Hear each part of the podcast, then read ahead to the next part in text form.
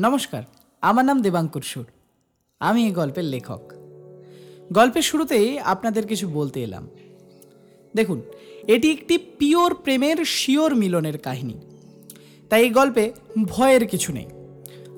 রহস্যের কিছু নেই। এবার কি হবে, এবার কি হবে, এমন তো কিছু নেই। বলতে গেলে কিছুই নেই। তবুও গল্পটা পুরোটা শুনবেন। এটা আমার লেখক হিসেবে একান্ত অনুরোধ। শুরু হচ্ছে আজকের নিবেদন, দার্জিলিংয়ের ডাউহিলে বসন্ত। গল্প পাওয়ার্ড বাই পশ্চিমবঙ্গের উন্নতি। এই, যিশুদা! আরে ভয়েসটা দাও! তাড়াতাড়ি! দেশে ফিরে একটা আলাদা শান্তির গভীরতা স্পর্শ করলাম। অনেক উন্নত হয়ে গেছে এই আট বছরে আমার সোনার দেশ।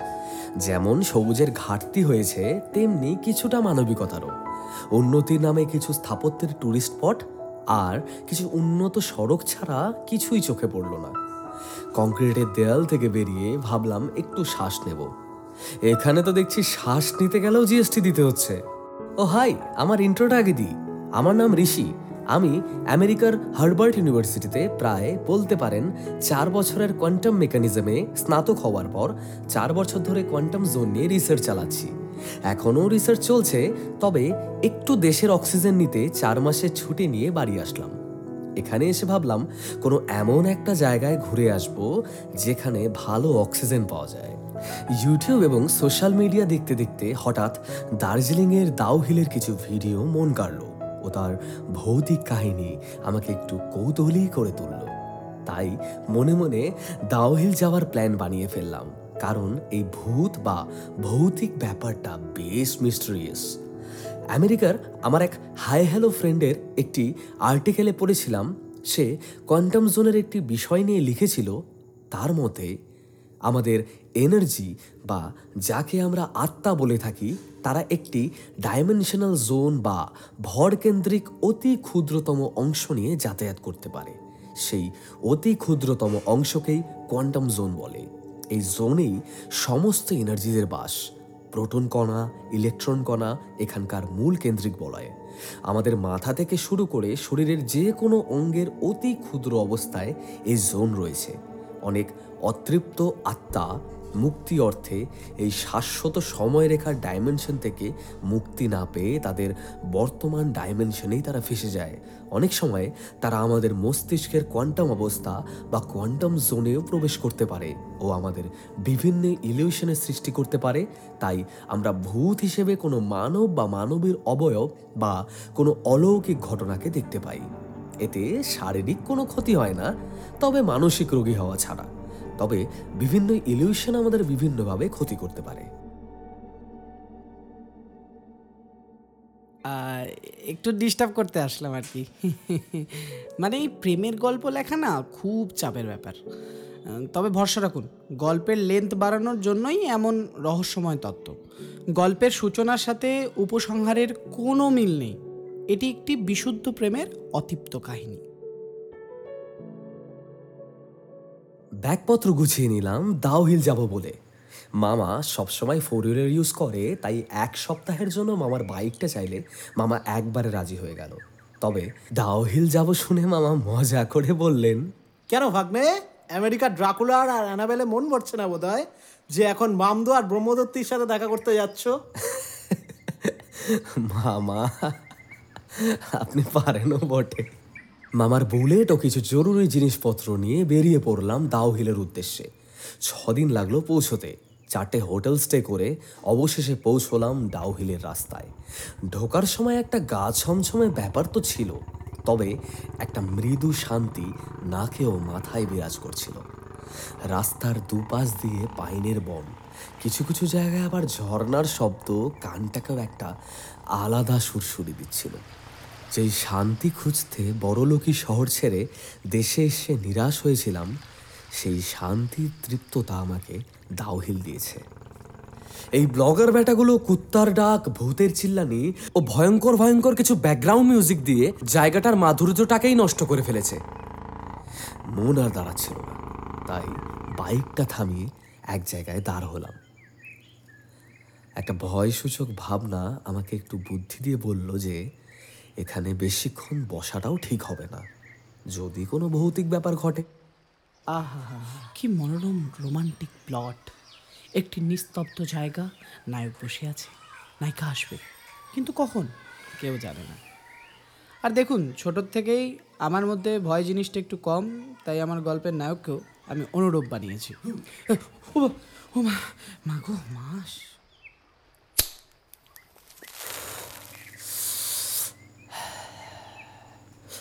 একটা সিগারেট শেষ করে আবার বাইকে চাপলাম। যেতে যেতে রাস্তায় সেই চার্চটাও চোখে পড়ল। কিছুক্ষণ দাঁড়িয়ে একটু কৌতূহল মিটিয়ে আবার রওনা হলাম। রাস্তায় যেতে যেতে রাস্তার সাইডে দূর থেকে হঠাৎ দেখি একটি স্কার্ট পরা মেয়ে দুহাত নাড়িয়ে হেল্প চাচ্ছে। আমি সেখানে গিয়ে দেখলাম একটা বাইক অ্যাক্সিডেন্ট হয়ে পড়ে আছে ও পাশে একটি ছেলে বনের ধারে মাটিতে লুটিয়ে আছে। মেয়েটি আমার বাইক থামাতে দেখে দৌড়ে এসে বলল প্লিজ প্লিজ একটু হেল্প করুন না হলে আমার দাদা বাঁচবে না। মেয়েটির গলাটা খুব মিষ্টি তেমনি দেখতেও। চোখগুলো একটু ছোট ছোট কিন্তু সুন্দর। দেখে নেপালি মনে হলো। মেয়েটি কেঁদে কেঁদে অনেক কথা বলছিল। আমি দু সেকেন্ডের জন্য ওনার প্রতি একটু মোহিত হয়ে যাই। তৎক্ষণাৎ মোহ কাটিয়ে আমি ছেলেটার কাছে গিয়ে ছেলেটার হেলমেট খুলে দেখলাম মাথায় চোট লাগেনি তেমন। হেলমেট পরার কারণে বেঁচে গিয়েছে, তবে বুকে বা ইনার কোনো হ্যামারেজ হয়েছে বোধহয়। আমি সাথে সাথে হাসপাতাল ও স্থানীয় থানায় ফোন করি।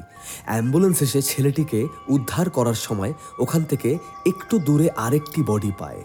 বডিটার মুখ ও পেট পুরো থেতলে গেছিল। সেটিকেও একটি অন্য অ্যাম্বুলেন্সে তোলা হলো। অ্যাম্বুলেন্সে করে ছেলেটিকে আমি আর মেয়েটি নিয়ে আসলাম স্থানীয় হাসপাতালে। ছেলেটিকে নিয়ে যাওয়া হলো ডাক্তারের কাছে। ডাক্তার বললেন, ভয়ের কিছু নেই। কেবিনের বাইরে এসে দেখলাম মেয়েটি বসে আছে। আমি পাশে বসে তাকে জিজ্ঞেস করায়। সে বলল, আমরা বাইকে তিনজন ছিলাম। দাদা, দাদার গার্লফ্রেন্ড আর আমি। একটা চা পাতা গাড়ি আমাদের মেরে দেয়। আমি সাইডে পড়ি, আমার হালকাই চোট লাগে। দাদা ও দাদার গার্লফ্রেন্ড সামনের দিকে ছিটকে পড়ে। দাদা তো আপনার জন্য বেঁচে গেল। কিন্তু আমি আবেগের বসে তার মাথায় হাত দিয়ে বললাম যা হওয়ার ছিল সেটা হয়ে গেছে। মন খারাপ করো না নিজেকে শক্ত করো। মানে করুন। আর শুনে আসলাম ডাক্তারবাবু বললেন যে তোমার দাদা শীঘ্রই সুস্থ হয়ে যাবেন। তেমন কিছুই হয়নি। কথাটা শুনে মেয়েটি একটু হয়তো ভরসা পেয়ে বলল আপনি আমাকে তুমি বলতে পারেন। আর আপনি যেভাবে আমাদের সাহায্য করলেন, তা হয়তো কেউ করতো না।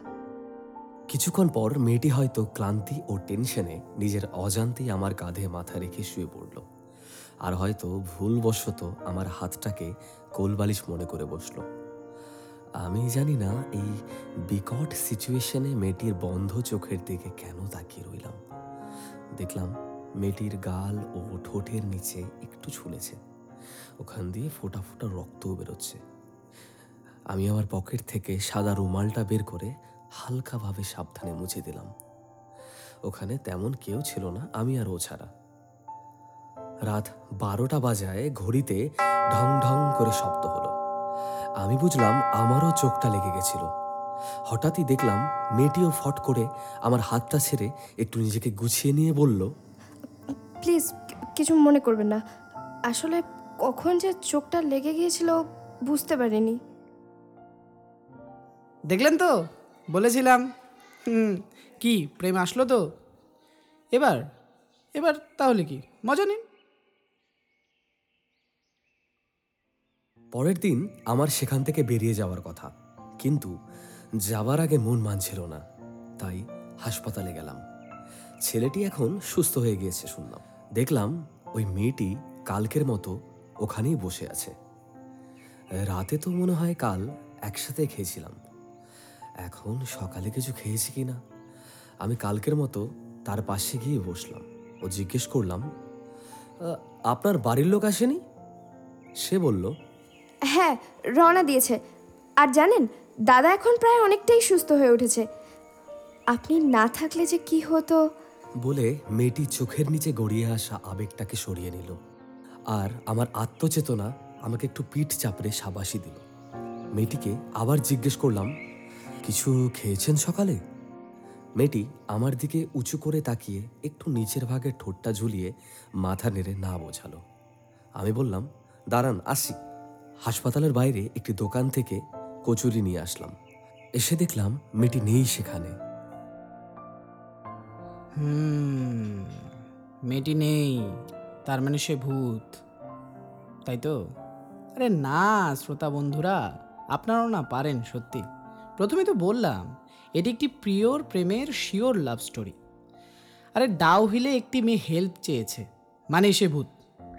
মতলব কুচবি আরে মেয়েটি সামনে একটু হাওয়া খেতে গিয়েছে হয়তো। সবারই তো একটু ওয়েদার চেঞ্জ দরকার নাকি? আরে কিরে অনুষ্কা, ফ্যানটা চালালি? রেকর্ডে প্রবলেম হচ্ছে তো। মেয়েটি দেখলাম সামনের খোলা আকাশের নিচে সবুজ ঘাসের ওপর বসে আছে। পেছনের দুটি হাত ভর দিয়ে। আমি একটু দ্রুত হেঁটে গিয়ে বললাম, এই যে ম্যাডাম, এটা ধরুন গরম আছে। মেয়েটি তার ছোট ছোট চোখগুলো মেলে আমার দিকে তাকিয়ে একটু ম্লান হয়ে হাসল। যেন মনে হলো তার হাজারো অন্ধকার চিন্তার মাঝখানে আমি একটু ছোট আশার ফ্ল্যাশ লাইট আমার হাত থেকে কচুরি নিয়ে সে বলল বসবেন পাশে? হ্যাঁ না বসার কি আছে? বলে বসে পড়লাম। মেয়েটি আমার দিকে তাকিয়ে বলল আপনার হার্টবিট এত বেড়ে গেছে কেন? আপনি কি আমাকে দেখে ভয় পাচ্ছেন? না ভয় পেতে যাব কেন? আসলে একটু দৌড়ে দৌড়ে আসলাম তো তাই হয়তো এমন। কিন্তু আপনি আমার হৃদস্পন্দন শুনতে পেলেন? হ্যাঁ পেলাম তো। কীভাবে জানি না তবে পেলাম। জানেন আমাদের শিলিগুড়িতে অনেক ঘোরার জায়গা আছে। আপনি আসলে আপনাকে নিয়ে ঘুরতে যাব। আপনি মোমো খান? ওখানকার মোমো খুব ভালো, একদম সফট অ্যান্ড টেস্টি আমি একটু অবাকই হলাম। মেয়েটির সাথে কালই পরিচয় হলো আর আজই ঘোরার কথা বলছে। হয়তো এই অবস্থায় মাথাটা টেন্সড আছে। তাই কথাগুলো গুছিয়ে বলতে পারছে না। আসলে আমাকে কৃতজ্ঞতা জানাতে চাইছে হয়তো। না ওনার সাথে ঘুরলে আমার খারাপ লাগবে না বরং ভালোই তো লাগবে। হুম মেয়েটি একটু আ করে উঠে বলল আ আমার চোখ উফ। কি হলো দেখি দেখি কি হয়েছে? আমি বুঝলাম কচুরির তরকারির হাত হয়তো কোনো কারণে তার চোখে লাগায় সেটা জ্বলে উঠেছে। আমি পাশে একটি কল দেখতে পেয়ে তার হাতটা ধরে টানতে টানতে তাকে সেখানে নিয়ে যাই। ও তার চোখে জলের ঝাপটা দিতে শুরু করি। ও তার চোখে ফু দিতে থাকি দুহাত দিয়ে চোখটা ফাঁকা করে। এই অবস্থায় সে বলে হ্যাঁ ঠিক আছে এখন আর জ্বলছে না। আমি তার দু কাঁধে হাত রেখে বলি ওকে অলরাইট সব ঠিক আছে তাহলে এখন? সে আমাকে সজোরে জড়িয়ে ধরে কাঁদতে থাকে। আমি বিকট মিশ্রিত একটা তীব্র ভালো লাগা অনুভব করায় বা হাতটা তার পিঠে ও ডান হাতটা তার মাথায় বোলাতে থাকি। এবং তাকে বলি দেখো যা হবার তা তো হয়েই গেছে। আর কি করবে বলো? যেটা ভাগ্যে ছিল সেটা হয়ে গেছে। এতে তোমার তো কোনো দোষ নেই। মেয়েটি অশ্রু ভেজা চোখে আমার দিকে তাকিয়ে বলল প্লিজ প্লিজ আমাকে ছেড়ে যেও না গো প্লিজ। আমি হয়তো মোহের বসে বলে ফেলি না না যাচ্ছি না। কথা দিলাম। তারপর হাসপাতালের বাইরে একটু হেঁটেই ঘুরলাম তার হাত ধরে। সে বলল, তার ডাকনাম মৌরি। ও বলল, তার দাদার কথা, তার বাবা মার কথা ও বিশেষ করে তার পালতু বিস্কুটের কথা। বিস্কুট নাকি তার একমাত্র বন্ধু, যার সাথে সে সব শেয়ার করে। সে এও বলল দেখুন, আপনি যে তখন আমাকে তুমি বলেছিলেন, তো সেটা সংশোধন না করলেই নয়। আসলে তুমি তো না বড্ড আপন আপন লাগে আর কি। হুম ওকে তুমি বলব তাহলে। হুম আচ্ছা আমি যদি বলি যে মানে তোমাকে আমার ভালো লাগে? আমি একটু অপ্রস্তুত হয়ে বললাম মানে? মানে সত্যি বলছেন কি? না সে আপনিও মানে সরি তুমিও খুবই মিষ্টি দেখতে তাই তোমাকে খারাপ লাগার তো কোনো কারণ দেখছি না। ও আমি মিষ্টি তাহলে আমি সুন্দর নই তাই তো? আরে বাবা না না তা কখন বললাম? আর মিষ্টি মানেই সুন্দর।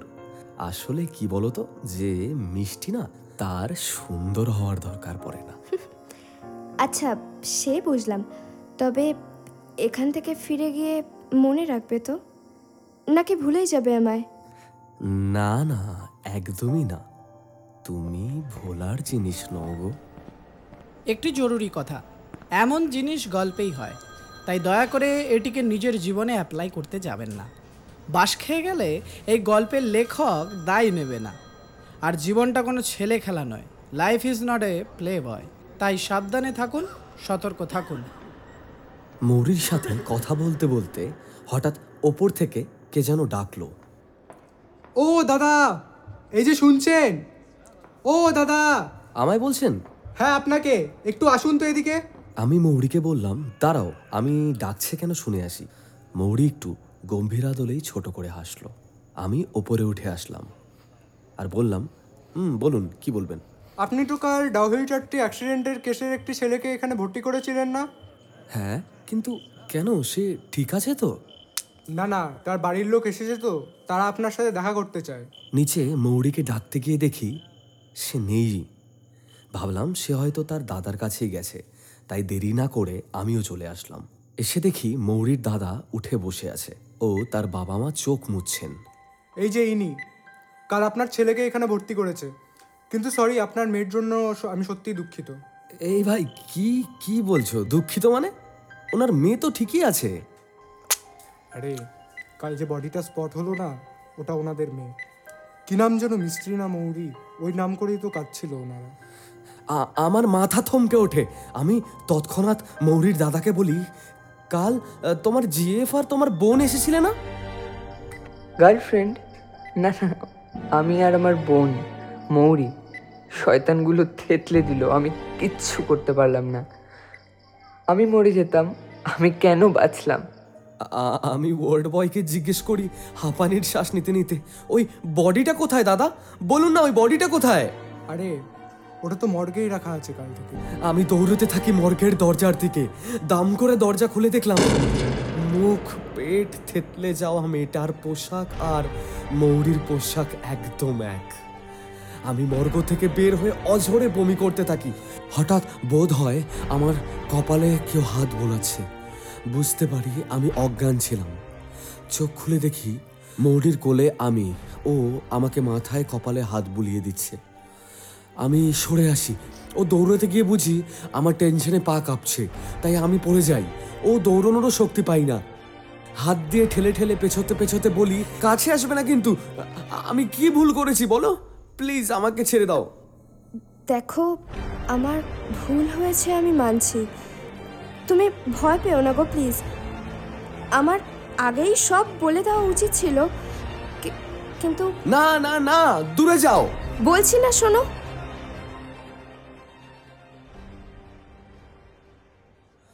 সময়টা কেমন থেমে গেল বোধ হলো। আমি আবার মোহিত হয়ে বললাম আচ্ছা বলো শুনছি। ভালো করে বসো আগে বলছি। ভালো করে দুজনে পাশাপাশি বসলাম। সে বলল ভয় পেও না। আর ওই যে দেখো একটা জলের বোতল পড়ে আছে। ওটা তুলে একটু জল খাও। ভালো লাগবে। না আমি ঠিক আছি। খাও বলছি।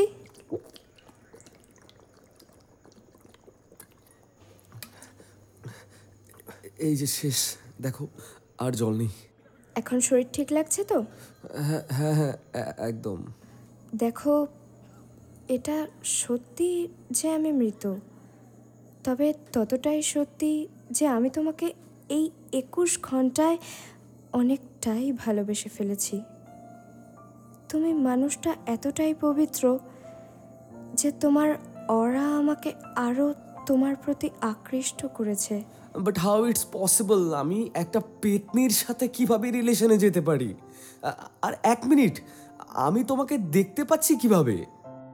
আসলে মৃত্যুর পরই এটা জানতে পারলাম যে প্রেম বা ভালোবাসা কেবল আত্মার সাথে আত্মারই হয়, শরীর শুধু চাহিদায় মেটায়। আসল সুখে মানুষ তৃপ্ত হয় আত্মার শান্তিতে, শরীরের শান্তিতে নয়। আর তোমার দ্বিতীয় প্রশ্নের উত্তর হলো, বলতে পারো আমি তোমার আমি তোমার মস্তিষ্কের এমন এক অতি সূক্ষ্ম অবস্থায় আছি যেখান থেকে আমি তোমার সব কিছু জানতে দেখতে ও শুনতে পারছি ও তা সব তোমায় দেখাতে ও শোনাতে পারছি যা আমি চাই। আমি এও জানি আমার স্বরূপ জেনে তুমি ঠিক যতটা ভীত তার থেকে তুমি অধিক আমাকে ভালোবেসে ফেলেছ। আমার মতো তুমিও আমাকে হারাতে চাও না কি তাই তো? হ্যাঁ তা ঠিকই ভুল না তবে তবে আর কিছুই না। ভয় নেই তোমার। তোমার হেল্পে আমাকে সব সময় পাশে পাবে তুমি। চিন্তা নেই, তোমাকে ডিস্টার্ব করব না, কথা দিলাম। তুমি আমার মোহ ত্যাগ করে অন্য কারও জীবনকে ভালো করো। ও নিজেও ভালো থেকো। তোমার সাথে কাটানোর সময়গুলো খুব ভালো ছিল। জীবিতকালে এতটা ভালো কোনোদিনও লাগেনি। মৃত্যুর পর তোমার সাথে আলাপ করে যতটা ভালো লাগল তোমার কোনো ক্ষতি আমি চাই না। আসলে যে সত্যিই ভালোবাসে, সে কোনো দিনই তার ক্ষতি চায় না। চলি তবে। হয়তো দেখা হলেও হতে পারে। বলে মৌরি উঠতে যায় আর আমি মৌরির হাতটা ধরে বলি, তুমি মিশে নেই হয়তো আমার শিরা উপশিরায়। তুমি আছো আমার প্রোটন ইলেকট্রন দিয়ে ঘেরা কোয়ান্টাম অবস্থায়। সবাই সবার প্রিয়কে হৃদয়ে রাখতে চায়। আমি না হয় রাখলাম তাকে মস্তিষ্কের গভীরতায়।